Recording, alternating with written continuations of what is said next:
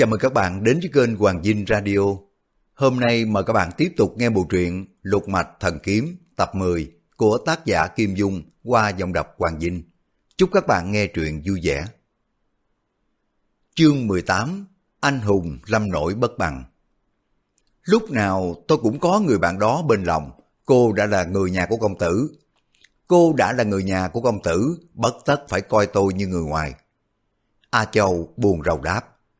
Chỉ trong một thời gian ngắn, nội lực của tôi dần dần tiêu tan. Đại gia không thể vĩnh viễn mà... mà... Kiều Phong biết ý của nàng muốn nói, mình không có thể vĩnh viễn bên cạnh nàng để mà kéo dài chút hơi tàn cho nàng mãi được. Cô cứ yên tâm, thế nào tôi cũng sẽ tìm được thầy thuốc để mà chữa cho cô hết nội thương. A Châu mỉm cười nói, tôi e rằng ông thầy đó sợ tôi sức cùng lực kiệt, không có chịu chữa cho. Kiều đại gia, câu chuyện của đại gia chưa có kể hết, đại gia vừa nói cái gì kỳ quái vậy? Kiều Phong sực nhớ lại nói, À, ta lại nói đi đâu rồi, bây giờ để tôi kể tiếp. Ba mẹ thấy cậu không có thú nhận, cũng không có nói gì nữa, mới vào trong nhà. Lát sau, cậu nhỏ mà giao xong, cũng vào thấy má má đang khẽ bảo với Gia Gia là cậu trộm tiền đi mua dao nhưng mà không chịu nhận. Cái thằng nhỏ này ở với chúng ta trước nay chả được tí đồ chơi nào. Y muốn mua gì thì mua, chúng ta chưa có thỏa mãn Y được điều gì.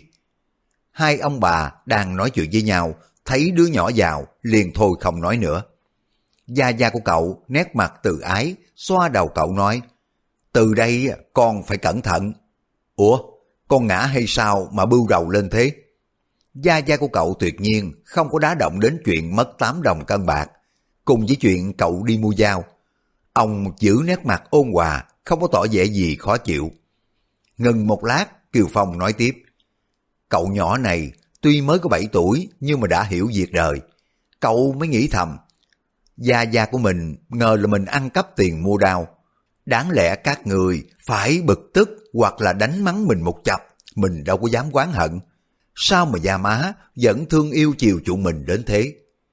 Cậu nghĩ vậy, trong lòng băn khoăn nói với Gia Gia. Gia Gia ơi, con không có ăn cắp tiền đâu, con dao này không phải là con mua mất tiền đâu.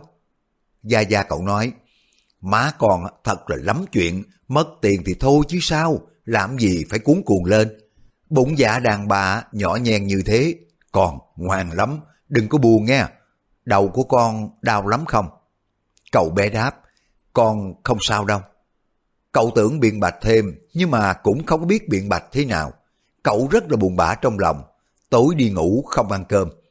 Đêm hôm ấy, cậu trằn trọc mãi không sao ngủ được, bỗng nghe thấy má má khóc sụt sịch. Cậu cho là má mình lo gia gia bệnh nặng, căm giận về chuyện ban ngày đã bị thầy Lan đánh đập. Cậu mới rón rén bò trước cổng nhà thầy Lan. Cửa trước, cửa sau, nhà của thầy Lan đều đóng chặt không có lối vào. Thân hình của cậu bé nhỏ, cậu liền ép bụng xuống, trường mình qua lỗ chó để chui vào. Thấy trong phòng hay còn ánh đèn, cậu liền chọc thủng giấy dán ở trên cửa sổ, nhòm vào. Thầy Lan chưa có ngủ, đang ngồi thái thuốc. Cậu đẩy cửa bước vào phòng. A Châu nghe tới đây, vẻ mặt nghiêm trọng hỏi, cái thằng nhỏ mới có 7 tuổi, nửa đêm lần mò vào nhà của người ta, muốn ăn đòn sao?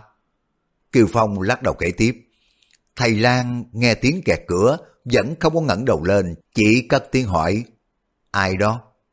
Cậu nhỏ không có đáp, rảo bước đến cạnh thầy Lan, rút dao nhọn ra, đâm một nhát. Người cậu thấp cho nên dao đâm trúng bụng của thầy Lan. Thầy Lan chỉ kêu lên được một tiếng rồi ngã xuống đất. A Châu cũng la lên một tiếng. Ôi trời ơi! Nàng cả kinh hỏi, cái thằng nhỏ đâm chết thầy Lan rồi sao? Kiều Phong gật đầu đáp. Đúng rồi, cậu nhỏ theo cái lỗ chó chui ra ngoài chạy một mạch về nhà. Đang đêm phải chạy mấy chục dặm đường, cậu đã mệt lã người. Sáng sớm hôm sau, người nhà của thầy Lan mới biết thầy đã bị đâm chết loài ruột ra ngoài. Trông rất là thê thảm. Nhưng mà cửa ngõ vẫn còn đóng y nguyên, tưởng là hung thủ bên ngoài, không có cách nào vào được. Và điều cho là người trong nhà giết thầy. quan huyện đã bắt hết anh em vợ con của thầy Lan Khảo, đã truy vấn, tra xét đến mấy năm trời, không có ra thủ phạm. Thế là cơ nghiệp nhà của thầy Lan bị tan tành, và vụ giết người ở hứa gia tập này thành một vụ thiên cổ nghi án. A Châu hỏi, câu chuyện của đại gia nói ở đây là hứa gia tập, thì thầy Lan đó cũng ở thị trấn này có phải không? Kiều Phong đáp, đúng rồi, thầy Lan họ đặng là một thầy thuốc nổi tiếng ở trấn này. Mấy huyện lân cận cũng đều biết đến tên tuổi. Nhà thầy ở về phía tây thị trấn, bức tường cao quét vô trắng đã bị tàn phá là nhà của thầy đó. Thầy Lan vừa rồi tôi mời đến chữa cho cô ở ngay trước mặt nhà thầy Lan kia. A Châu thở dài nói, thầy Lan kia không có ngó tới kẻ cùng khổ, cũng không coi mạng người vào đâu. Dĩ nhiên rất khả ố, nhưng mà tội chưa có đáng chết. Còn cái thằng nhỏ hành hung như vậy, thật là giả man. Tôi không có thể tin được một đứa nhỏ 7-8 tuổi dám hạ thủ giết người. Kiều đại gia, câu chuyện của đại gia kể có thật hay là bịa ra vậy? Kiều Phong đáp, chuyện này là có thật đó. A Châu thở dài nói, cái thằng nhỏ hung hăng này đúng là giống khất đang độc ác. Kiều Phong đột nhiên rung bắn lên, đứng phát dậy hỏi, cô bảo sao? A Châu thấy Kiều Phong biến sắc, giật mình kinh sợ, nàng hiểu ngay, liền run run nói, Kiều, Kiều đại gia, tôi thật, tôi thật là có lỗi, tôi không có ý nói xúc phạm đại gia. Kiều Phong đứng thộn mặt ra một lúc, buồn bã ngồi xuống hỏi, cô đoán ra rồi sao? A Châu gật đầu, nàng đã đoán ra cái đứa nhỏ trong chuyện này chính là Kiều Phong. Kiều Phong lại nói, tôi cũng vô tình mà kể chuyện với cô, chuyện đó quả thật, tôi không có biết tại sao lại hạ độc thủ đến thế, phải chăng vì của dòng máu khất đang mà ra chứ? A Châu dịu dàng nói, A Châu này đúng là ngu muội, xin đại gia đừng có để ý. Lão thầy Lan kia đấm đá bà cụ quá ư tàn nhẫn. Đại gia hành động như vậy là có khí phách của một vị tiểu anh hùng. Giết lão đi có gì là lạ. Kiều Phong hai tay ôm đầu nói, không những là lão đá má tôi, khi đó tôi còn tức bực hơn nữa là mình bị mắc cái tiếng quan ăn cắp tiền. Tám đồng cân bạc của má tôi nhất định đã rơi vào trong tay của nhà lão Lan, trong khi bị lão lôi kéo đánh đấm. Bình sinh tôi không có thể nhịn được kẻ nào đổ quan cho mình. Trong một ngày hôm đó, Kiều Phong gặp qua ba cái vụ kỳ quan. Ông có là người khất đan hay không cũng không có cách nào quyết đoán được. Nhưng mà vợ chồng Kiều Tam Hòe cùng với quyền khổ đại sư rõ ràng không phải là chính tay ông hạ sát. Thế mà ba cái tội ác này đều trút lên đầu ông. Chính hung thủ là ai? Ai đã hãm hại ông? Kiều Phong nghĩ đến một điều. Tại sao mà gia má của mình đều nói các người không có thể tất được cho mình? Theo lẽ thường, cha mẹ giàu có, cha mẹ khó con không. Nếu mình quả là con ruột, thì hà tất người đối với mình khách khí như vậy. Xem thế đúng mình không phải là con đẻ, mà là có người ngoài gửi nuôi. Mà xét ra, người gửi nuôi này có địa vị rất tôn quý, cho nên gia má của mình mới không có đối xử tệ với mình. Vậy cái người gửi mình là ai? Chắc là Uông Bàn Chúa không sai. Song thân Kiều Phong đối với ông khác hẳn người thường đối với con. Ông bản tính thông minh, đáng lẽ phải nhận biết điều này. Nhưng mà từ thổi nhỏ đã thế rồi, ông chỉ cho là tập quán. Dù ông có thông minh đến đâu đi nữa, cũng chỉ tưởng rằng song thân mình có một tính cách đặc biệt ôn hòa, từ ái thôi. Giờ phút này, ông mới nhận xét ra rằng, bằng chứng mình là dòng dõi khất đan. A Châu như đọc được ý nghĩ của ông liền an ủi. Kiều đại gia, người ta bảo đại gia là khất đan, nhưng mà tôi xem nhất định họ bịa đặt du hãm đại gia thôi. Không kể đến bao nhiêu đức tính nhân nghĩa, khẳng khái lừng danh bốn bể. Ngay cả việc đối đại với tôi, một đứa nha hoàng, thân phận hèn mọn như cỏ rác, mà đại gia cũng bận tâm chiếu cố. Người khất đan, độc dữ như loài lan sói, so với đại gia khác nhau một trời một vực. Biết thế nào được chứ? Kiều Phong hỏi, A Châu, giả tỷ tôi là người khất đan thật, liệu cô có để cho tôi trong nôm không? Thời bấy giờ, người Hán ở Trung Nguyên thống hận nhất là người khất đan, coi họ như là rắn độc mảnh thú. A Châu nghe Kiều Phong hỏi vậy rùng mình nói, Đại gia, đừng có nghĩ dẫn dơ nữa, nếu khất đan sản xuất được người tốt như là đại gia, chúng tôi chẳng cam hận gì. Kiều Phong im lặng không có nói gì, nghĩ bụng. Nếu quả mình là người khất đan, thì đến hạng thị tỳ như là A Châu cũng không thèm đếm xỉa đến mình nữa. Ông cảm thấy một bầu vũ trụ rộng lớn mênh mông mà mình không tìm được một chỗ để dung thân. Vì nghĩ ngợi quá nhiều cho nên máu nóng dường như sôi lên. Ông tự biết mình tiếp chân khí cho A Châu nhiều lần, nội lực đã tiêu hao không phải là ít.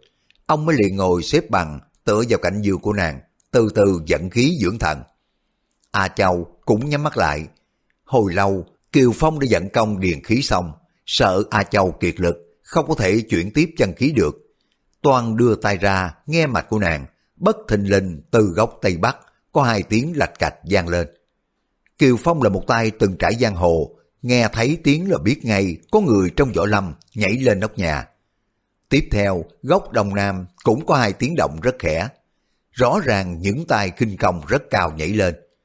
Lúc mà nghe thấy tiếng động ở góc tây bắc, Kiều Phong chưa thấy quan tâm mấy, nhưng mà cả góc đông nam cũng có tiếng động.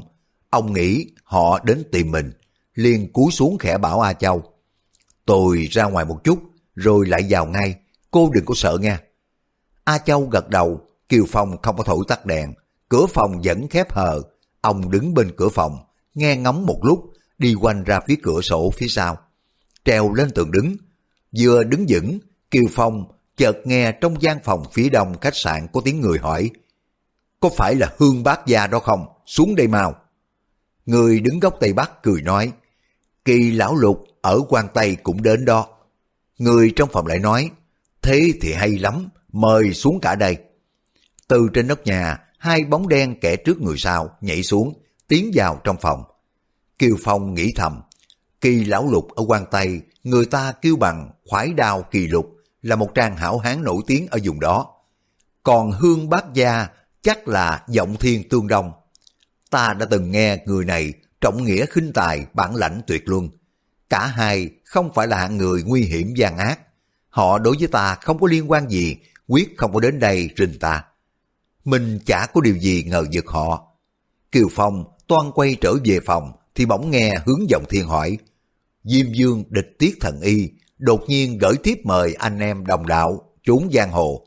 Đó là một vấn đề gấp rút, đại ca có biết về việc gì không? Kiều Phong vừa nghe sáu chữ Diêm Dương địch tiết thần y, thì vừa kinh hãi vừa mừng thầm, tự hỏi, tiết thần y ở gần đây sao? Mình cứ tưởng y ở tận Cam Châu dịu dợi. Nếu ông ta ở gần đây, A Châu đã được gặp cứu tinh rồi. Nguyên tiết thần y là một tài thánh thủ đệ nhất, trong giới danh y đương thời. Vì vậy, người ta mới gọi ông là Tiết Thần Y.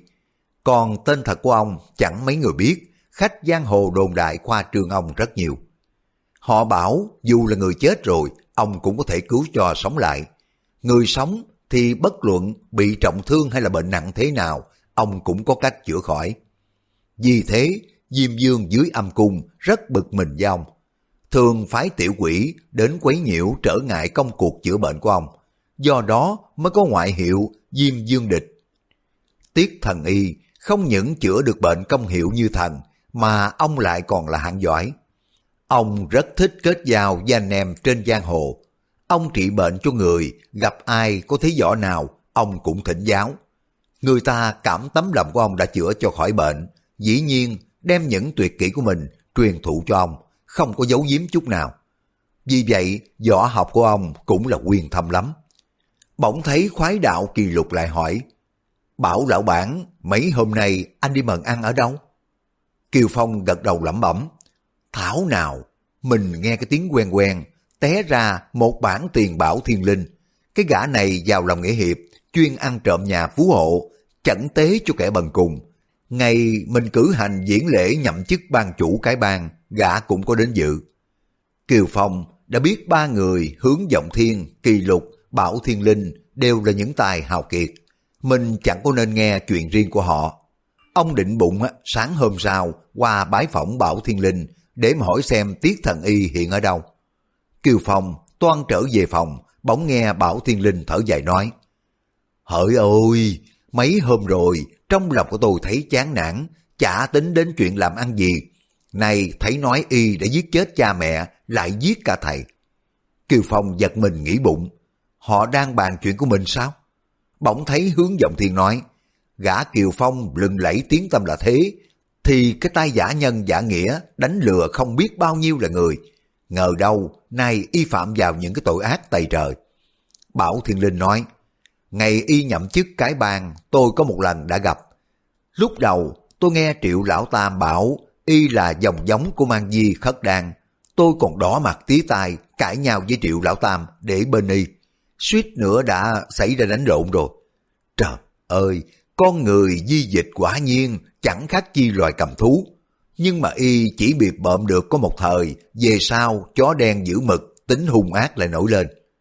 Kỳ lục nói, không ai ngờ y xuất thân ở phái thiếu lâm, quyền khổ đại sư là sư phụ của y đó. Bảo Thiên Linh nói, việc đó rất là bí mật, ngay cả trưởng môn phương trượng phái thiếu lâm cũng không biết. Mãi sau chính Kiều Phong nói ra, rồi người cái bang đã đồn đại đi. Mọi người mới biết rõ đầu đuôi. Cái tên ác tặc họ Kiều tưởng là giết cha mẹ cùng sư phụ là bích kính được gốc gác của mình. Bất cứ đấu dài, y đành chịu chết thôi, không có chịu thừa nhận. Không ngờ y đã tưởng là mình khôn mà quá ra là dại, tội nghiệt ngày càng nhiều. Kiều Phong đứng ngoài cửa sổ nghe Bảo Thiên Linh đánh giá mình như thế nghĩ thầm. Một bản tiền đồ Bảo Thiên Linh là một kẻ ăn trộm nghĩa hiệp, đối với mình thâm giao là thế, gã lại là một con người khẳng khái lỗi lạc mà còn coi mình như vậy. Thì người ngoài chắc là bình phẩm mình còn tệ hơn nhiều. Hỡi ơi, cái nỗi quan này, Kiều Phong này, tài nào mà giải tỏa được, thì còn tìm cách gột rửa làm chi cho nó mệt. Thôi, từ đây mình mai danh ẩn tích, hàng chục năm sau bạn hữu giang hồ sẽ quên đi. Bấy giờ sẽ liệu. Kiều Phong cảm thấy chán nản vô cùng, bỗng trong tai lại nghe hướng giọng thiên nói. Theo tôi biết á, thì Tiết Thần Y gửi thiệp mời anh hùng khắp nơi cũng chỉ là việc đối phó với Kiều Phong. Cái ông Diêm Dương Địch ấy ghét kẻ làm ác như là thù nghịch vậy. Một khi mà Y đã nghe bất bình, tất Y sẽ dúng tay vào làm rõ trắng đen mới nghe.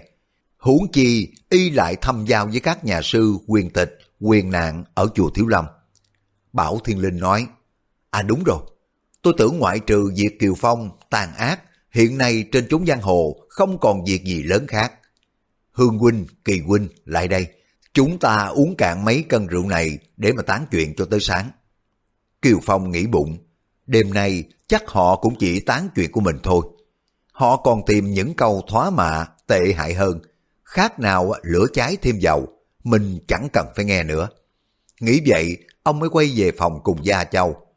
A Châu thấy Kiều Phong sắc mặt lợt lạc trong gớm khiếp, liền hỏi, Kiều đại gia, phải chăng là đại gia vừa gặp địch nhân? Nàng vẫn lo cho Kiều Phong, chỉ sợ ông bị nội thương, Kiều Phong lắc đầu. A Châu không yên dạ hỏi nữa, đại gia có bị thương không? Kiều Phong từ khi mà bước chân vào chốn giang hồ, bao giờ cũng chỉ thấy bạn hữu kính trọng, địch nhân khiếp sợ mình. Có bao giờ bị người khinh miệt như mấy hôm nay? Ông nghe A Châu hỏi có bị thương không, bất giác, tấm lòng cao ngạo lại nổi lên, lớn tiếng đáp. Không đâu, bọn tiểu nhân ngu dốt đó, khinh khi kiều mổ thế nào. Dù muốn động thủ đánh tôi bị thương, há phải là chuyện dễ. Đột nhiên, khí khái anh hùng trỗi dậy, ông nói tiếp. A Châu, sáng mai tôi đưa cô đi tìm một vị danh y giỏi nhất thiên hạ để mà chữa nội thương cho cô. Cô yên tâm, ngủ đi.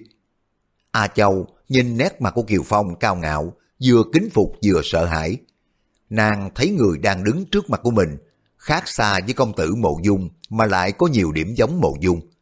Giống ở chỗ hai người đều chẳng biết sợ trời đất là gì. Giống ở chỗ vẻ mặt hiên ngang, tính khí cao ngạo. Song Kiều Phong, người to lớn, hào sản, tỷ như một con hùng sư. Còn Mộ Dung công tử, ôn nhu văn tỷ như một con phượng hoàng. Kiều Phong đã quyết định chủ ý, yên tâm ngủ ngon. A Châu nhìn nét mặt Kiều Phong qua ánh sáng ảm đạm của ngọn đèn dầu. Một hồi lâu, nàng nghe thấy tiếng ông ấy và các bắp thịt trên mặt mấp máy. Ông nghiến răng, bộ mặt vuông vắn lồi lên, lõm xuống. Nàng không khỏi xót thương cho người hào kiệt, đang gặp phải nỗi đau lòng. So với mình, ông còn khổ hơn nhiều. Chương 19 Tụ Hiền Trang quân hùng phó yến. Sáng sớm hôm sau, Kiều Phong đem nội lực tiếp vào cho A Châu. liền nhờ người trong khách sạn thuê một cổ xe lừa. Ông mới đỡ A Châu vào ngồi trong xe, chạy đến cửa phòng của Bảo Thiên Linh, lớn tiếng gọi. Bảo huynh, tiểu đệ là Kiều Phong đến bái kiến đây. Bảo Thiên Linh cùng với hướng giọng thiên, kỳ lục, ba người chưa có dậy, nghe Kiều Phong gọi đều giật mình nhảy xuống đất. Người giàu kẻ kiếm, ai cũng cầm binh khí trong tay, ai nấy thộn mặt ra, vì thấy trên binh khí đều có dán một mảnh giấy nhỏ viết bốn chữ Kiều Phong bái kiến. Ba người nhìn nhau trong lòng kinh hãi vì biết rằng trong lúc mình ngủ đã bị Kiều Phong chơi trò này. Giả tỷ mộng muốn giết ba người dễ như trở bàn tay. Trong ba người Bảo Thiên Linh hổ thẹn hơn cả. Ngoại hiệu của y là một bản tiền. Ban ngày chạy đi thăm thú làm ăn có đến ngàn nhà, ban đêm lần vào có tới trăm lần cửa, khoét ngạch lấy tiền bạc nhà của người ta là nghề tài trái quỳ. Thế mà đêm rồi đã bị Kiều Phong chơi một vố, bây giờ mới biết. Bảo Thiên Linh lại quấn nhuyễn tiên vào cài sau lưng, y nghĩ rằng nếu Kiều Phong muốn giết mình thì hạ thủ ngay đêm cũng được rồi. Y mới liền chạy ra cửa nói, đầu Bảo Thiên này hãy còn trên cổ, lúc nào Kiều Huynh muốn lấy cũng được. Bảo mổ chuyên nghề đi buôn không vốn, thì dù cơ nghiệp của Bảo mổ có về tay của Kiều Huynh cũng không sao. Đến phụ thân, mẫu thân và sư phụ, các hạ còn không nể. Đối với Bảo mổ, một người bạn sơ giao, các hạ còn nể cái gì? Bảo Thiên Linh quấn nhuyễn tiên lại đã có chủ ý. Y biết rằng mạng của mình mười phần chết đến chính, nếu đem võ lực ra mà đối phó, không có tài nào thoát được. Chi bằng đem tánh mạng giao cho đối phương là xong. Kiều Phong chấp tay nói, từ ngày cáo biệt nhau trên hồ Động Đình, thẩm thoát đã mấy năm rồi. Bảo huynh vẫn tráng kiện như xưa, thật là đáng mừng. Bảo Thiên Linh cười khanh khách nói, cuộc sống trộm ăn sổi ở thì của tôi, thế mà vẫn còn kéo dài được đến ngày hôm nay chưa chết. Diêm Dương địch tiết thần y, đại hội anh hùng, tại hạ muốn đi xem sao. Ba vị có tiện thì cùng đi với tôi. Bảo Thiên Linh rất lấy làm kỳ lẩm bẩm. Tiết thần y, đại hội anh hùng là để đối phó với ngươi. Ngươi khó mà hồng sống yên ổn được. Ngươi một mình tới đó là có dụng ý gì? Ta vẫn nghe ban chúa cái bàn lớn mật và cẩn thận, lại trí dũng song toàn. Nếu y không gan liều, chắc là không có dám chui đầu vào trọng. Ta chả có gì mắc mưu y. Kiều Phong thấy Bảo Thiên Linh ngẩn ngơ không đáp liền nói. Kiều mổ có việc cần đến, cầu tiết thần y giúp cho, mong được Bảo Huynh đưa đường. Kiều mổ không có dám quên ơn. Bảo Thiên Linh nghĩ thầm, mình mong cái đường thoát khỏi độc thủ của y thì lại dẫn y đi phó yến cùng với các vị anh hùng. Bị quần hào dây đánh, dù y có ba đầu sáu tay cũng không có địch nổi. Tuy trong lòng của Bảo Thiên Linh tính vậy, nhưng mà rồi y lại không có nên dẫn Kiều Phong đến chỗ của anh hùng đại hội là hơn. Bèn nói, cuộc anh hùng hội yến này ở tụ huyền trang, cách đây 17 dặm về phía đông bắc. Kiều huynh muốn đi thì đi thôi, chả có chuyện gì hay đâu. Bảo Thiên Linh xin nói trước hội yến chả có ra thế nào cả. Có điều Kiều huynh đi chuyến này giữ nhiều lành ít. Nếu mà gặp tai nạn, đừng có trách bảo mổ không báo trước. Kiều Phong lạnh lùng nói, Kiều mộ cảm ơn thịnh tình của Bảo Huynh. Anh hùng Đại Yến đặt tại tụ hiền trang thì có phải do sông hùng họ Du làm chủ nhân không? Đường đi tụ hiền trang tiểu đệ đã biết rồi. Mời ba vị đi trước cho, tiểu đệ thông thả lát nữa, đi cũng vừa, để cho các vị dự bị trước đã.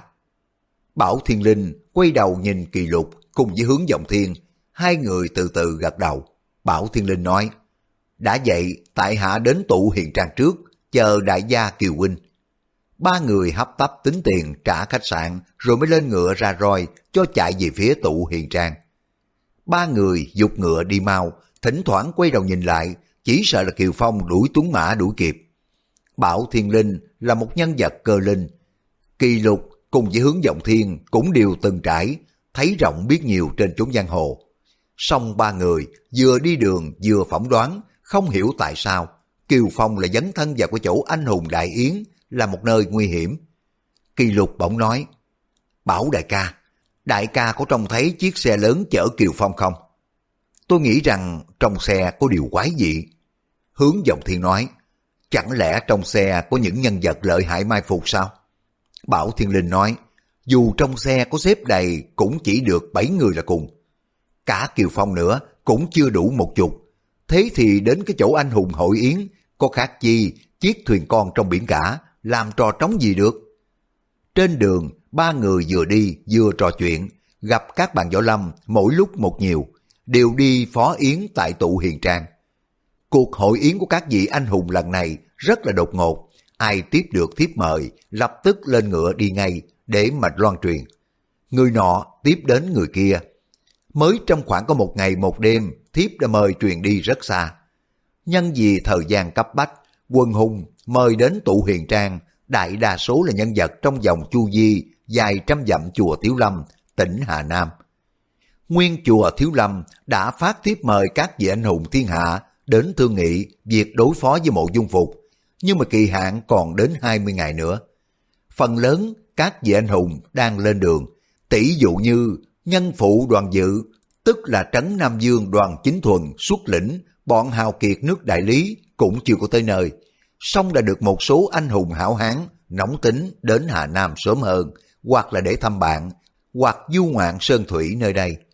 Những người này do đó mà nhận được thiếp mời trước đến tụ hiền trang của Du Thị Nhị Hùng cùng với Diêm Dương địch tiết thần y. Du Thị Nhị Hùng là du ký, du câu, tuy trước kia tiếng tâm lừng lẫy, nhưng đã ẩn lâu năm, mấy năm nay không có qua lại với các nhân sĩ của Thiếu Lâm. Còn Tiết Thần Y thật ra là một nhân vật ai cũng biết tiếng và kính nể. Nếu biết rằng các hảo hán của Võ Lâm chỉ tự phụ võ công của mình cao cường, ít ai dám tự tin mình là thiên hạ vô địch. Dù quả của người tin mình là thiên hạ vô địch, cũng không có thể giữ mình suốt đời, không bệnh tật hoặc không bị thương nếu kết giao với tiết thần y giữ được tính mạng vững chắc. Chỉ có một điều đưa đến ông ta lúc chưa chết, bất luận bệnh nặng thế nào, ông cũng chữa được. Có thể nói rằng ông chữa không sai một người. Cuộc mời khách của Du Nhị Sông Hùng, ai nhận được thiếp mời cũng lấy làm vinh dự. Tấm thiếp ghi tên Tiết Thần Y có thể nói là cái bùa hộ mệnh. Trong bụng của người nào cũng nghĩ rằng nay mình kết giao với họ Tiết, dạng nhất sau này có ốm đau hay là bị thương tích, tất thế nào ông cũng phải ra tay chữa cho mình. Nhất là những người sinh sống bằng nghề đào kiếm, ai dám chắc giữ mình được yên lành suốt đời. Ba người đến tụ hiền trang, Du lão nhị tức Du câu ra ngân tiếp. Vào trong đại sảnh thì đã thấy đầy tân khách, phần thì đang ăn cơm trong hậu sảnh, phần đang ngồi chơi tán chuyện ở giường sau. Bảo Thiên Linh quen biết khá nhiều, trong nhà đại sảnh chỗ nào cũng có tiếng người, số đông cất tiếng chào. Bảo lão già có phát tài không? Bảo huynh mấy bữa nay làm ăn khá chứ? Bảo Thiên Linh chấp tài thi lễ hết một lượt. Các vị anh hùng trong đám giang hồ tính tình khẳng khái, rộng rãi, dĩ nhiên rất nhiều, những kẻ độ lượng hẹp hòi cũng không phải là ít. Có người vì sơ ý một chút, thiếu một nụ cười hay một cái gật đầu đáp lễ, có thể xảy ra lắm chuyện lôi thôi. Không khác gì à, cái sảy nảy cái ung, đi đến cho mất mạng chưa biết chừng. Dư cầu dẫn Bảo Thiên Linh sang trước cái chỗ chư vị mé đông. Tiết thần y đứng dậy chào. Bảo huynh, kỳ huynh, hướng huynh, sự hiện diện của ba vị hiền huynh bữa nay khiến cho lão phu à, thêm phần vinh hạnh. Lão hữu rất là cảm kích. Bảo Thiên Linh dỗ dàng đáp lễ nói, Tiết lão già, có lệnh triệu thì dù là Bảo Thiên Linh này ốm liệt giường cũng bắt người kiên tới. Du lão đại tức du ký cười nói, nếu Bảo Huynh đã bị bệnh liệt giường, lại càng cần người khiêng đến chỗ của Tiết lão già cho mau đó. Mọi người nghe thấy, nổi lên một trận cười hô hố. Du cầu nói, ba vị đi đường nhọc mệt, xin mời vào hậu sảnh dùng điểm tâm. Bảo Thiên Linh nói, việc ăn uống xin thông thả chưa có dội, tại hạ có việc xin hỏi. Tiết lão già cùng với hai vị du lão già lần này phát thiếp mời chư vị anh hùng, vậy có mời Kiều Phong không? Bọn Tiết Thần Y vừa nghe đến hai chữ Kiều Phong đã biến sắc. Du câu hỏi, Bảo Huynh gọi đến Kiều Phong là có ý gì? Phải chăng Bảo Huynh có giao tình rất hậu với cái thằng cha đó? Bảo Thiên Linh đáp, tôi thấy y đã bảo đến tham dự đại hội anh hùng ở tụ hiền trang đây. Câu này nói ra khiến cho quần hùng đều phải sửng sốt. Mấy chục người trong đại sảnh đang cao đàm hùng biện, rất là quyên náo, đột nhiên dừng lại. Ai nấy đều im lặng. Những người ngồi xa không có nghe tiếng bảo thiên linh, nhưng mà vừa được tin này cũng đã bỏ dở câu chuyện. Nhà đại sảnh bỗng nhiên im phăng phát, con ruồi bay qua cũng nghe. Bọn ngồi trong hậu sảnh đang ăn uống hay là ngoài hành lang đang cười nói, được tin này cũng lắng tai nghe. Tiết thần y nói, sao mà Bảo Huynh biết Kiều Phong cũng đến đây? Bảo Thiên Linh đáp, chính tại hạ cùng với Kỳ Huynh đều nghe y bảo vậy mà. Nói ra lại xấu hổ, đêm qua ba người chúng tôi đã bị một vố rất cay. Hướng giọng thiên, hướng mắt ra hiệu cho Bảo Thiên Linh đừng có thuộc lại câu chuyện xấu xa đó. Nhưng mà Bảo Thiên Linh là một người khôn ngoan, hiểu rõ tiết thần y cùng du thị Song hùng, cố nhiên rất là tinh ý. Trong đám anh hùng đây, những người bậc trí năng cũng không phải là ít. Mình chỉ cần giấu giếm một mẫu cũng đủ khiến cho người ta nghi ngờ. Đây là một vụ động trời, mình đã bị lôi cuốn vào, sơ ý một chút, đi đến chỗ thân danh tàn nát ngay. Nghĩ vậy, Bảo Thiên Linh từ từ cởi cây nhuyễn tiên sau lưng ra. Trên cây nhuyễn tiên còn dán cái mảnh giấy viết bốn chữ Kiều Phong bái kiến. Bảo hai tay đưa cây nhuyễn tiên cho Tiết Thần Y rồi mới nói Kiều Phong nhờ ba người chúng tôi báo tin trước hôm nay y sẽ tới tụ hiền trang. Đoạn bảo thuật lại hết mọi việc đã xảy ra đêm qua cùng với những lời đối đáp với Kiều Phong, không giấu một câu, không đổi một chữ, nói hết thực tình. Hướng giọng thiên bấm chân luôn, song Bảo Thiên Linh cũng cứ kể, làm cho hướng giọng thiên thẹn đỏ cả mặt lên. Bảo Thiên Linh thản nhiên kể hết đầu đuôi rồi mới nói, cái thằng cha Kiều Phong là dòng chó má khất đan đó. Dù y có đại nhân đại nghĩa, chúng ta cũng nên diệt y đi.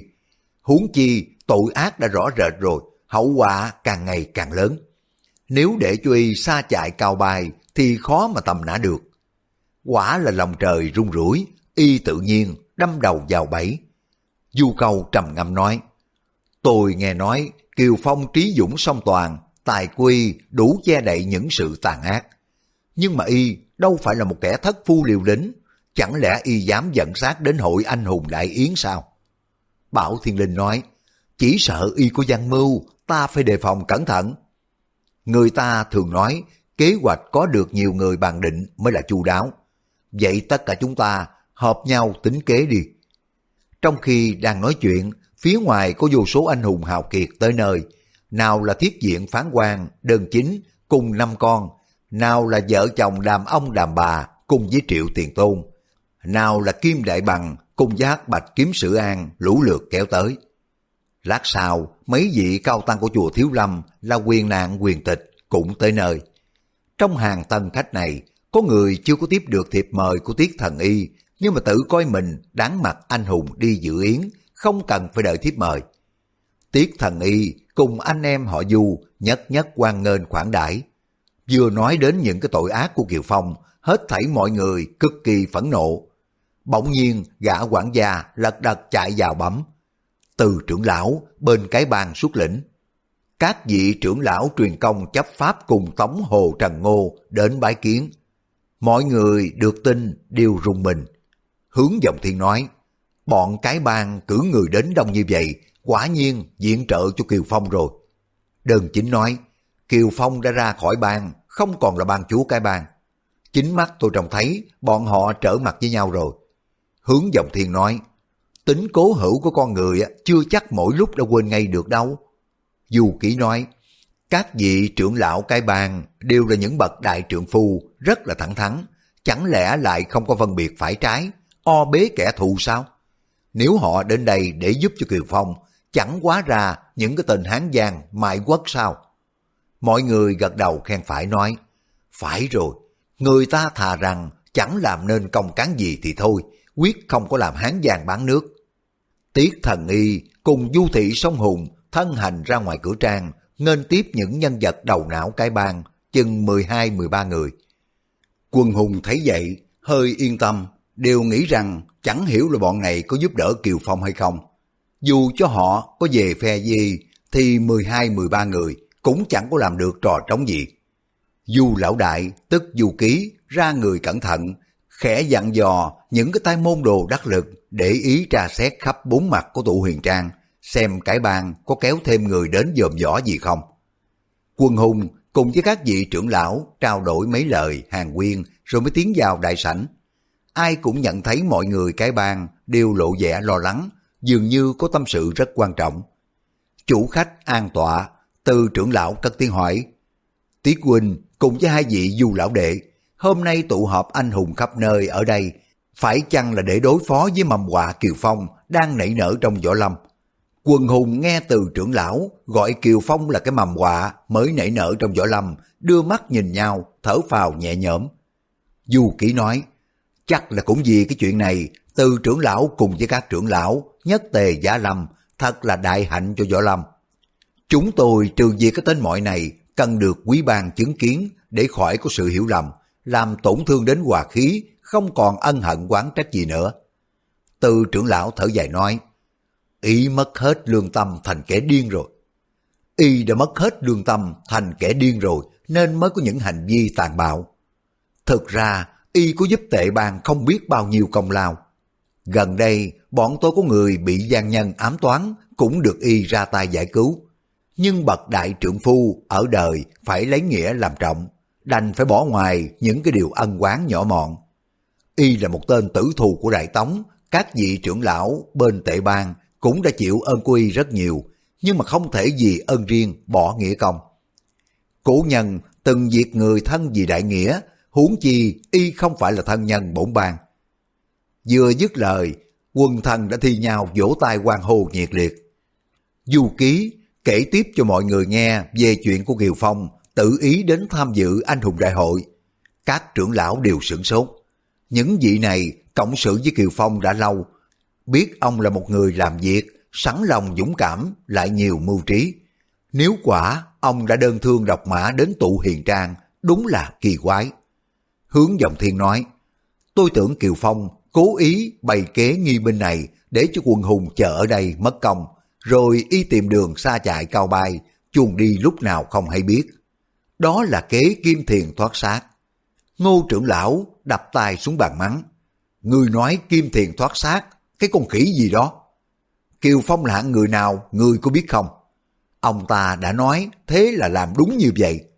Hướng dòng thiên bị ngô trưởng lão mắng thẹn đỏ mặt lên nói, người muốn Kiều Phong suốt đầu sao?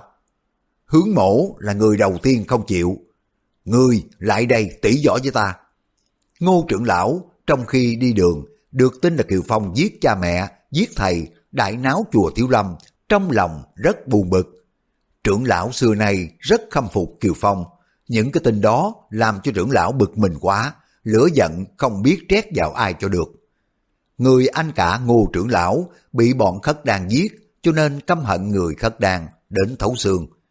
Thốt nhiên, trưởng lão nghe nói Kiều Phong, một nhân vật mà mình rất kính yêu, là người khất Đan Nỗi đau đớn không biết đến thế nào mà kể. Lúc này, hướng dòng thiên đứng ra khiêu chiến, thật là một dịp để trưởng lão phát tiết nỗi căm hờn. Lão liền tung mình nhảy giọt ra sân, lớn tiếng nói, Kiều Phong là giống chó má khất đan hay đường đường là người Hán, đó là điều chưa rõ ràng. Giả tỷ là người khất đan, thật thà ngô mổ là người đầu tiên, liều mạng gì. Ngươi là cái thứ gì, hỏng hách ở chỗ này. Ra đây để ta cho một bài học. Hướng dòng thiên giận lên, mặt mũi tay xanh, rút đơn đao khỏi vỏ, đánh soạt một cái. Trông thấy lưỡi đao của mình có chữ Kiều Phong bái kiến thì không khỏi rùng mình.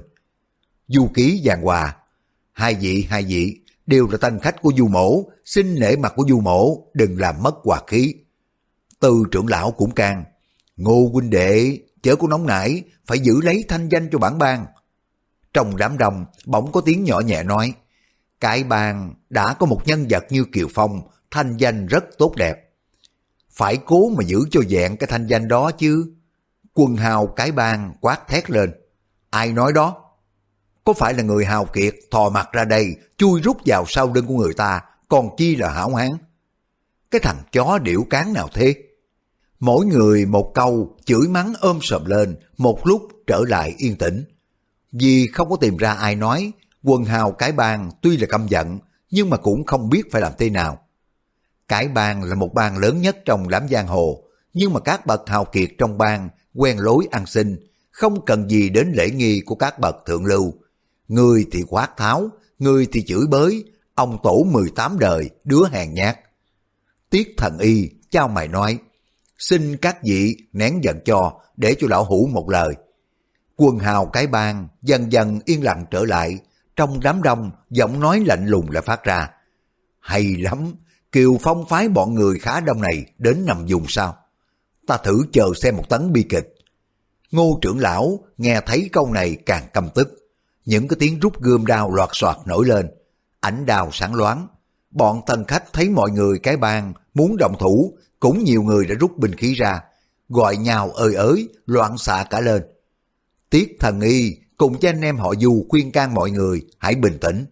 Nhưng mà ba người hò hét khản cả cổ, làm cho nhốn nháo thêm chẳng có ích lợi gì. Trong lúc hỗn loạn, có tên quản gia hốt quản chạy vào, đến bên Du Ký, kề tai nói nhỏ mấy câu.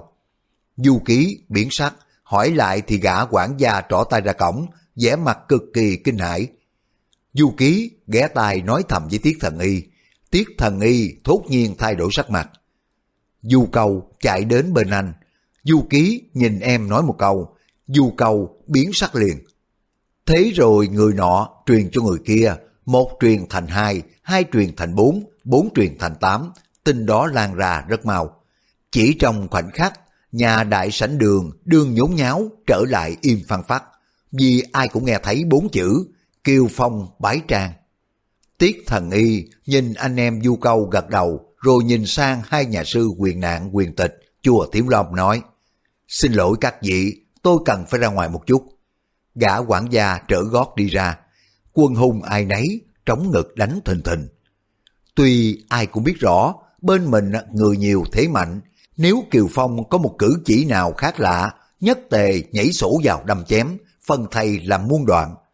Nhưng mà quay danh của Kiều Phong lớn quá, cho dù ông một mình đến đây, tất là cậy mình có hậu thuẫn mới dám đàng hoàng như vậy. Họ đoán mãi không ra, chẳng hiểu ông có âm mưu nguy hiểm gì nữa. Đang lúc yên tĩnh, bỗng nghe có tiếng gió ngựa lợp cọp, bánh xe lăn trên đường kêu lọc cọc. Một cổ xe ngựa từ từ đến trước cổng, vẫn không có dừng bước, cứ theo cổng chính tiến thẳng vào. Anh em họ Du nhíu đôi lông mày, tỏ vẻ khó chịu về thái độ ngên ngang của Kiều Phong, không coi ai ra gì. Hai người đang bực mình, bánh xe lừa lăn qua ngưỡng cổng kêu lạch cạch. Một đại hán tay cầm roi ngồi phía chỗ xa phu. Xe đã che rèm rất thấp, không biết bên trong chứa những ai. Quần hào không ai bảo ai mà đều nhìn vào đại hán ngồi trên xe. Thấy người mặc vuông chữ điền, thân thể cao lớn, ngực nở, dài vuông, không giận mà rất oai. Chính là cựu ban chúa cái bang tên gọi Kiều Phong. Kiều Phong gác roi lên xe, nhảy xuống chắp tay chào. Nghe nói Tiết Thần Y cùng với hai vị du thiết yến quần hùng tại tụ hiền trang. Kiều mổ không phải là hào kiệt Trung Nguyên, đâu dám mặc dày đến đây phó yến. Hôm nay gặp việc khẩn cấp, phải cầu đến Tiết Thần Y, cho nên mạo muội đến đây, mong liệt dị tha thứ cho. Nói xong giái dài, vẻ mặt rất cung kính. Kiều Phong càng lễ độ bao nhiêu, Tiết Thần Y càng đề phòng bấy nhiêu, vì sợ ông có âm mưu ngụy kế gì chăng. Du câu giãy tay một cái, bốn tên môn hạ lầm lũi đi thẳng ra để tăng cường việc phòng thủ ngoài cửa lớn. Một là đề phòng những tài tiếp diện cho Kiều Phong xông vào, hai là ngăn trở nếu ông muốn trốn chạy. Tiết thần y chắp tay đáp lễ nói, Kiều huynh có việc chi cần đến sức mọn của tại hạ. Kiều Phong lui lại hai bước, dán tấm rèm cổ xe lừa lên, ẩm A Châu đi ra nói, vì tại hạ làm việc lỗ mãn, liên lụy đến vị tiểu cô nương đây đã bị trúng chưởng, thương tích cực kỳ trầm trọng. Hiện nay trừ tiết thần y ra, không ai có thể cứu chữa được, cho nên đành phải liều lĩnh đến đây, khẩn cầu thần y cứu mạng cho nàng. Quân hào vừa nghe thấy xe lừa thì đã chột dạ chú ý nhìn. Đình ninh, trong đó có giấu những cái gì quái lạ. Bây giờ thấy trong xe chỉ có một mình cô gái 16-17 tuổi, ai nấy đều chân hững. Nghe Kiều Phong nói là đem nàng đến để xin điều trị nội thương, mọi người càng sửng sốt. Tiết thần y nghe Kiều Phong nói như thế, lấy làm kỳ dị. Chương 20 Một chưởng ra hoài, đàm thanh tuyệt mạng Trong đời của Tiết Thần Y, người ở xa hàng ngàn dặm đến nhờ chữa bệnh cứu mạng là một việc rất thường, hầu như ngày nào cũng có. Nhưng mà lúc này mọi người đang thiết kế để bắt Kiều Phong, một kẻ vô cùng độc ác. Người lẫn quỷ thần đều căm giận, tự nhiên mà dẫn sát đến, thật khiến cho người ta không khỏi sinh lòng ngờ vực. Tiết thần y đưa mắt nhìn A Châu từ đầu đến chân, thấy nàng tuy là diện mạo xinh tươi, nhưng mà chẳng có chi nghiêng nước nghiêng thành. Hơn nữa, tuổi của nàng còn nhỏ, quyết nhiên Kiều Phong không có thể bị sắc đẹp cô bé này quyến rũ. Tiết thần y ngắm xong, chợt nghĩ ra tự hỏi, phải chăng cô bé này là em gái của y? Rồi ông mới tự trả lời, Ồ, không phải chứ, y đối với song thần cùng với sư phụ mà còn hạ thủ được, không có lý do nào vì một đứa em gái lại dấn mình vào nguy hiểm, rước lấy cái họa sát thân. Ông lại lẩm bẩm, hay đó là con gái của y? Mà cũng không phải, mình chưa từng nghe ai nói Kiều Phong đã lấy vợ kia mà. Tiết thần y là một người rất tinh thông y lý, chỉ thông qua tướng mạo đã nhìn ngay những cái đặc điểm. Ông thấy Kiều Phong cao lớn, dạm dở, mà cô bé dáng người mảnh dẻ, thanh tú không giống Kiều Phong chút nào. Đoán chắc hai người này không có liên quan cốt nhục gì với nhau.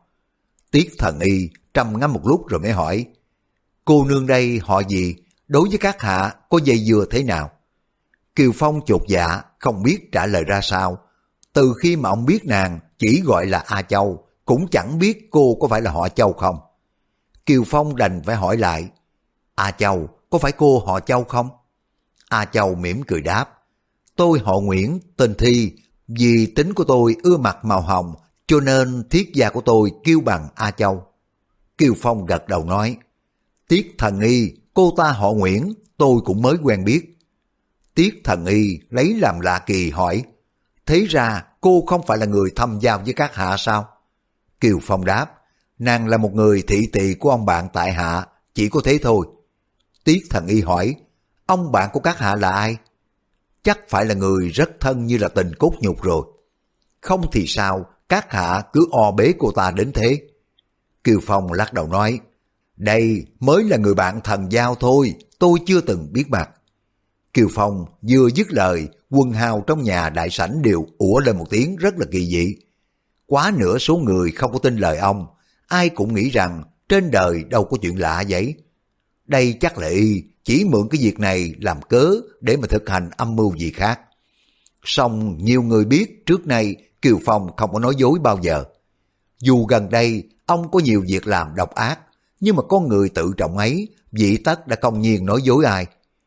Tiết thần y đưa tay chẩn mạch cho A Châu, thấy mạch của nàng chạy rất là yếu ớt, chân khí trong người trống rỗng, không còn gì. Ông xem mạch cả hai bên tả hữu, càng biết rõ nói, nếu cô này không có được các hạ đem nội lực của mình tiếp vào, thì cô ấy đã chết rồi. Nguyên nhân nội thương trầm trọng của cô là trúng phải kim cương trưởng của quyền từ đại sư. Tiết vừa nói câu này, các vị anh hùng trong nhà đại sảnh đều chấn động, nhất là hai cái nhà sư quyền nạn quyền tịch, càng rất đổi ngạc nhiên tự hỏi. Phương trượng sư huynh của mình dùng kim cương trưởng đánh cô bé này bao giờ? Giả tỷ cô có bị trúng kim cương trưởng, thật thì có lý nào mà còn sống được? Quyền nạn nói, Tiết cư sĩ, phương trượng sư huynh của Bằng Tăng mấy năm nay không có ra khỏi bổn tự, mà trong chùa Thiếu Lâm trước nay không để cho một người đàn bà con gái nào vào. Bần Tăng e rằng kim cương trưởng này không phải của sư huynh tôi. Tiết thần y nhíu đôi lông mày nói, trên đời này còn ai biết phép kim cương trưởng của quý phái? Quyền nạn và quyền tịch nhìn nhau không nói gì. Hai nhà sư này ở chùa Thiếu Lâm mấy chục năm, cùng thủ quấn một vị sư phụ cùng với quyền từ. Hai vị đã luyện tập không biết bao nhiêu công phu, nhưng mà tư chất có hạn, cho nên không thể nào mà luyện được kim cương trưởng là một tuyệt kỹ tối cao của phái thiếu Lâm. Cách đây 100 năm, cả phái thiếu Lâm không một ai luyện được kim cương trưởng. Đến nay mới có tay kỳ tài luyện được mà thôi. Có điều những yếu quyết về môn này của các vị cao tăng mấy đời trước đã chép vào sách võ kinh, cho nên mấy trăm nhà sư của Thiếu Lâm dù không luyện được nhưng mà cũng không đến nỗi thất truyền. Quyền tịch toàn hỏi, có đúng cô này đã trúng kim cương trưởng không? Nhưng mà nhà sư e rằng hỏi vậy không tiện cho nên ngừng lại, không hỏi nữa.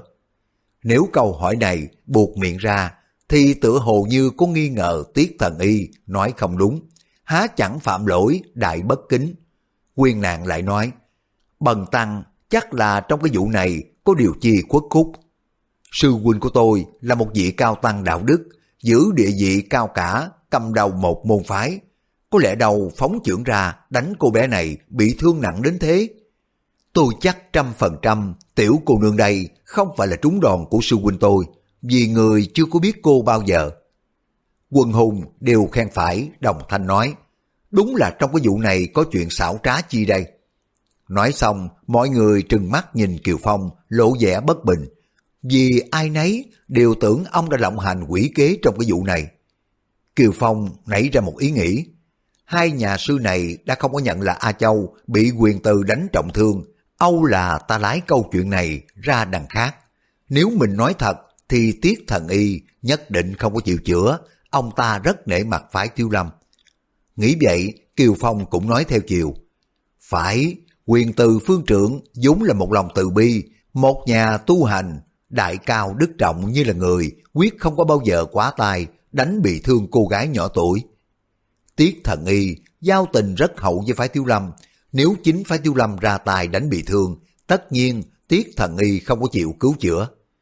Tôi nghi có kẻ mạo nhận tiếng tâm là cao tăng của chùa Thiếu Lâm để làm bại hoại thanh danh của phái Thiếu Lâm. Quyền tịch quyền nạn đưa mắt nhìn nhau, lẩm bẩm gật đầu nghĩ thầm. Cái thằng cha Kiều Phong tuy là một tên đại gian ác, nhưng mà y nói mấy câu này thật đã rõ biết điều. A Châu cũng cười thầm tự nghĩ, Kiều đại gia nói không sai một ly. Quả nhiên có đứa giả làm vị cao tăng chùa Thiếu Lâm để lòe bịp rồi. Chỉ không có đúng ở chỗ, nó không có giả mạo làm quyền từ phương trượng, lại giả mạo làm nhà sư trí thành. Quyền tịch, quyền nạn cùng với tiết thần y đoán thế nào nổi cơ mưu của Kiều Phong. Tiết thần y không có thấy hai vị cao tăng, quyền tịch, quyền nạn, nói vậy cũng cho là phải, liền nói. Theo những luận cứ này trên đời, còn kẻ khác sử dụng môn kim cương trưởng của quý phái rồi. Lúc mà gã này hạ thủ bị giật gì ngăn trở, chưởng lực 10 phần, đã bớt đi 7-8. Vì vậy, Nguyễn cô nương không có đến nỗi chết ngay lập tức. Chưởng lực của gã này cũng cực kỳ hùng hậu, tôi e rằng gã có thể song đôi với quyền từ phương trượng. Đời nay không có người thứ ba nào bằng được nữa. Kiều Phong trong lòng ngấm ngầm bội phục. Vị quốc thủ thần y họ tiết này, phép chữa bệnh của ông ta thật là thần thông, mới xem mạch qua châu đã biết rõ căn bệnh, lại tả được rất đúng không sai một ly lúc quyền từ động thủ và kéo có tấm gương ra đỡ. Chắc chắn ông đủ tài chữa khỏi cho A Châu. Nghĩ tới đây, nét mặt lộ vẻ vui mừng, Kiều Phong nói tiếp. Nếu vị cô nương này phải bỏ mạng vì kim cương trưởng, thanh danh của phái Thiếu Lâm bị tổn thương rất nhiều, xin tiết thần y mở lượng từ bi. Nói xong xá dài, quyền tịch không chờ Tiết Thần Y trả lời hỏi A Châu. Ai đã ra tay đánh cô nương bị thương và đánh ở đâu vậy? Người đó hiện giờ ở đâu? Nhà sư vừa nghĩ đến thanh danh chùa Thiếu Lâm, vừa băn khoăn, trên đời này còn có kẻ biết môn kim cương trưởng độc đáo của phái Thiếu Lâm, cho nên muốn hỏi cho ra. À A Châu, bổn tính đã hay trào phúng, lại là một người thông minh, lẽ nào nàng không nói theo hùa Kiều Phong? Nàng là một người lẹ miệng, bịa đặt trơn như cháo chảy. Nàng tính rằng, mấy công sư này đều khiếp vía công tử của ta, đã thế ta đưa công tử ra để mà dọa chơi. Nghĩ vậy, nàng nói, gã đó là một chàng công tử trẻ tuổi, mặt mũi khôi ngô tuấn tú. Tôi đang cùng với Kiều Đại Gia ở trong khách sạn nói chuyện về thuật chữa thuốc của Tiết Thần Y, thật là thần sầu quỷ khóc. Không những hiện nay chẳng ai bằng mà đời xưa không có ai bị kịp, sau này không còn người kế tiếp. Con người ta ở đời, ai mà không ưa lời tân bốc. Tiết thần y, bình sinh nghe được không biết bao nhiêu người tân bốc mình. Nhưng mà lời tân bốc của miệng một thiếu nữ nhỏ tuổi, thì đây mới là lần thứ nhất. Hơn nữa, nàng không có ngại ngùng về chuyện khoa trương quá đổi. Tiết thần y nghe xuôi tai, không nhịn được vuốt râu mỉm cười. Kiều Phong nhíu lông mày lẩm bẩm. Chết chưa? làm gì mà có chuyện cô ta dám phóng đại ra vậy? A Châu lại tiếp, lúc đó tôi có bảo, trời sinh ra cái vị tiết thần y này, các ông học võ giỏi đến đâu cũng bằng vô ích. Kiều đại gia hỏi lại, sao mà lại vô ích? Tôi nói, người nào đã bị đánh chết rồi, ông tiết thần y có thể cứu sống lại được. Thế thì các ông luyện quyền múa kiếm có ích lợi gì? Ông giết một người thì ông Tiết Thần Y cứu một người, ông giết hai người, Tiết Thần Y cứu một cặp, có phải là ông chỉ nhọc lòng vô ích không? Miệng của nàng như sông như biển, thanh nằm trong vắt. Tuy là nàng đang bị trọng thương, nàng nói rất lém láo, khiến cho người ta không biết chán tai. Nàng nói tới đây, ai cũng vui vẻ, có người bật lên tiếng cười.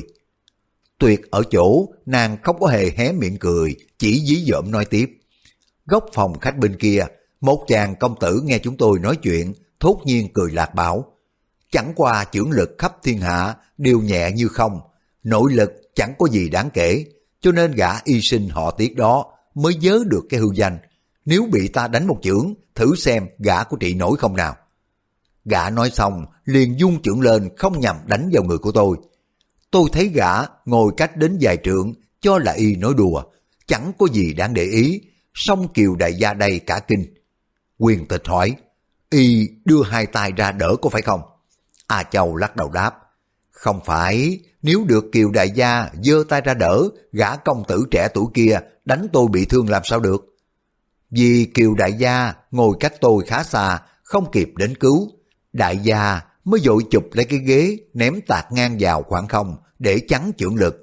Kinh lực của đại gia rất lợi hại, lại ném trúng cái tầm hai kình lực chan chát nhau, bật một tiếng giang. Cái ghế đã bị chưởng lực của gã thanh niên kia đánh gãy tan. Còn tôi cảm thấy nhẹ bồng bồng, tựa hồ muốn bay lên mây, không còn chút khí lực nào nữa. Rồi mới thấy gã công tử đó nói, Bây giờ, ngươi đi kêu tiết thần y chữa cho, rồi mai đây, khi mà y chữa cho quyền tự đại sư là đành chịu bó tay. Quyền nạn chào mày hỏi, gã nói vậy là có ý gì? A Châu nói, dường như gã có ý hăm dọa, mai đây sẽ dùng kim cương trưởng đánh quyền từ đại sư đến dù phường cứu chữa. Quân hùng rú lên một tiếng kinh hãi. Có người nói, đúng là lối gậy ông đập lưng ông. Người thì bảo, quả nhiên là cô Tô Mộ Dung rồi. Sở dĩ các vị dùng hai chữ quả nhiên là để tỏ ý đã đoán trước rồi mới nói. Nguyên A Châu đã biết mộ dung công tử muốn tìm đến chùa Thiếu Lâm để rửa hờn, cho nên nàng thổi phồng câu chuyện lên, dọa nạt đối phương, để phô trương quay danh cho mộ dung công tử. Bỗng thấy Du Câu nói, vừa rồi Kiều Huynh bảo có kẻ mạo danh cao tăng chùa Thiếu Lâm để lòe bịp. Bây giờ cô nương lại bảo là một gã thanh niên công tử đánh cô bị thương. Không hiểu ai nói đúng đây. A Châu vội đáp, quả là có kẻ mạo danh cao tăng phái Thiếu Lâm rồi. Tôi thấy có hai vị hòa thượng tự xưng là những nhà sư chùa Thiếu Lâm đi bắt trộm con chó mực của người ta về mổ ăn. Nàng tự biết mình nói dối mãi, tất là có chỗ lòi đuôi, liền đánh trống lãng sang cái chuyện khác. Các bạn vừa nghe xong tập 10 Lục Mạch Thần Kiếm. Cảm ơn các bạn đã quan tâm theo dõi. Hẹn gặp lại các bạn trong phần tiếp theo. Thân ái, chào tạm biệt.